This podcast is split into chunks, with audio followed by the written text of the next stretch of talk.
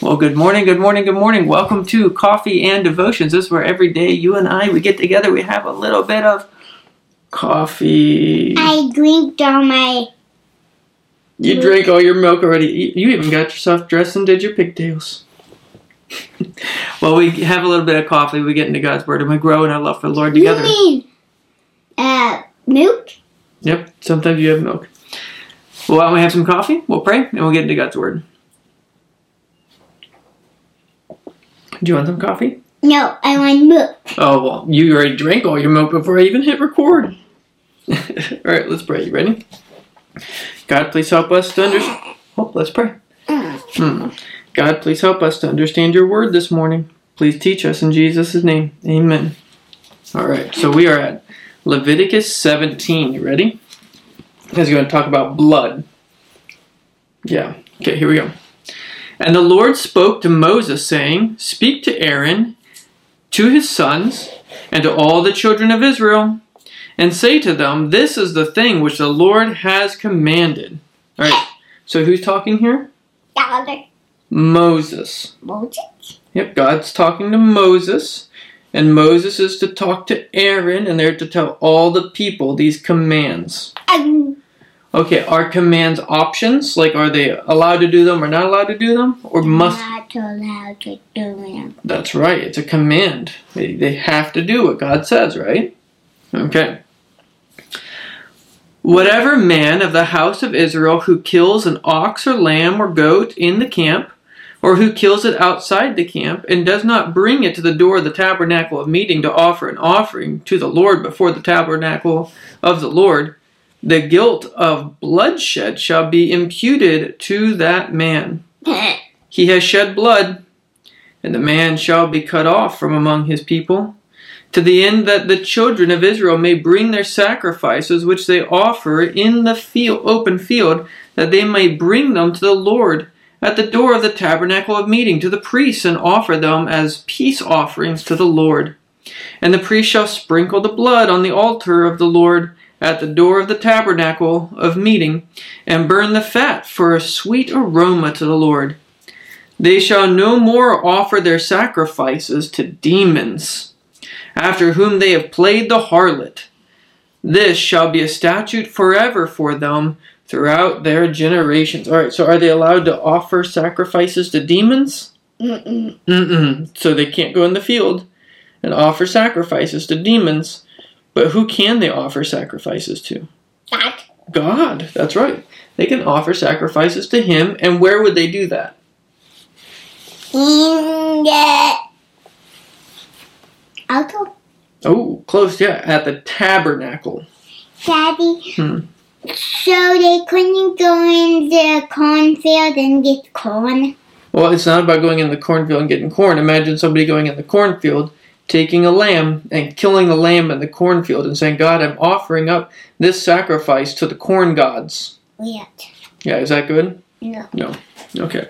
Verse 8 Also you shall say to them, Whatever man of the house of Israel, or of the strangers who dwell among you, who offer a burnt offering or sacrifice, and does not bring it to the door of the timber of the tabernacle of meeting, to offer it to the Lord, that man shall be cut off from among his people. So if someone makes a sacrifice and they don't bring it to the Lord at the tabernacle, guess what you're supposed to do? Kill. No, not kill. See ya. Cut off. Right? Remo- removed from the congregation, like treated like you're not part of the family anymore. Yeah, that's what they're supposed to do. Okay, verse 10. And whatever man of the house of Israel or of the strangers who dwell among you who eats any blood, ooh, can you imagine that? Taking blood from an animal and drinking it? Yuck. Uh, I will set my face against that person who eats blood, and will cut him off from among his people. For the life of the flesh is in the blood, and I have given it to you upon the altar to make atonement for your souls. For it is the blood that makes atonement for the soul. Therefore I said to the children of Israel, No one among you shall eat blood, nor shall any stranger who dwells among you eat blood. Whatever man of the children of Israel, of the strangers who dwells among you. Well, let's talk about that first. That one first. Uh, are you supposed to be eating or drinking blood? Bleh. Blech, no way, right? That's that's like what the pagans would do around them. They think that maybe they would get strong or, or get the life of that animal by eating or drinking its blood. Is that what we're supposed to do? Bleh. Blech, no, no, no.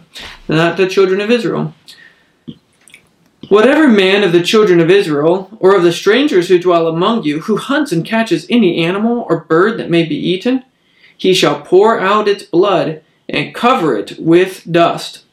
For it is the life of all flesh. Its blood sustains its life. Therefore I said to the children of Israel, You shall not eat the blood of any flesh, for the life of all flesh is its blood. Whoever eats it shall be cut off.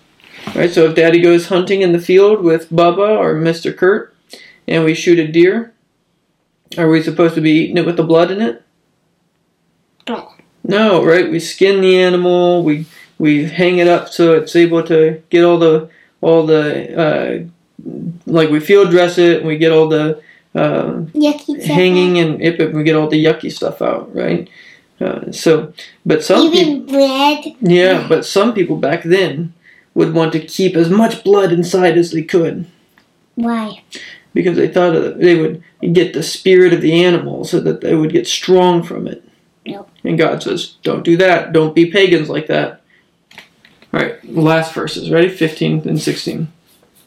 And every person who eats what died naturally, or what was torn by beasts, whether he is a native of your own country or a stranger, he shall both wash his clothes and bathe in water and be unclean until evening. Then he shall be clean. But if he does not wash them or bathe his body, then he shall bear his guilt. Right? So so if you find an animal that's been killed, and in the Old Testament you found that animal and you didn't know, so you just went ahead and ate it, what do you need to do? Hmm. You take a bath. Daddy, look. I'm taking apart my finger. Oh, you're taking apart your thumb, yeah. So what do you think? Do you think these these laws, these commands still apply to us? Do we live in Israel? Do we have a tabernacle? No. No, we don't. We don't have that anymore. So, should we? Should we just throw all this out the window? No. No, you think this is still like something good? Did you know when Daddy was uh, overseas recently? When I was out of the country, the country I was in, that I saw people sacrificing animals. Yeah, and there was blood everywhere. And in that type of culture, people might actually like that blood.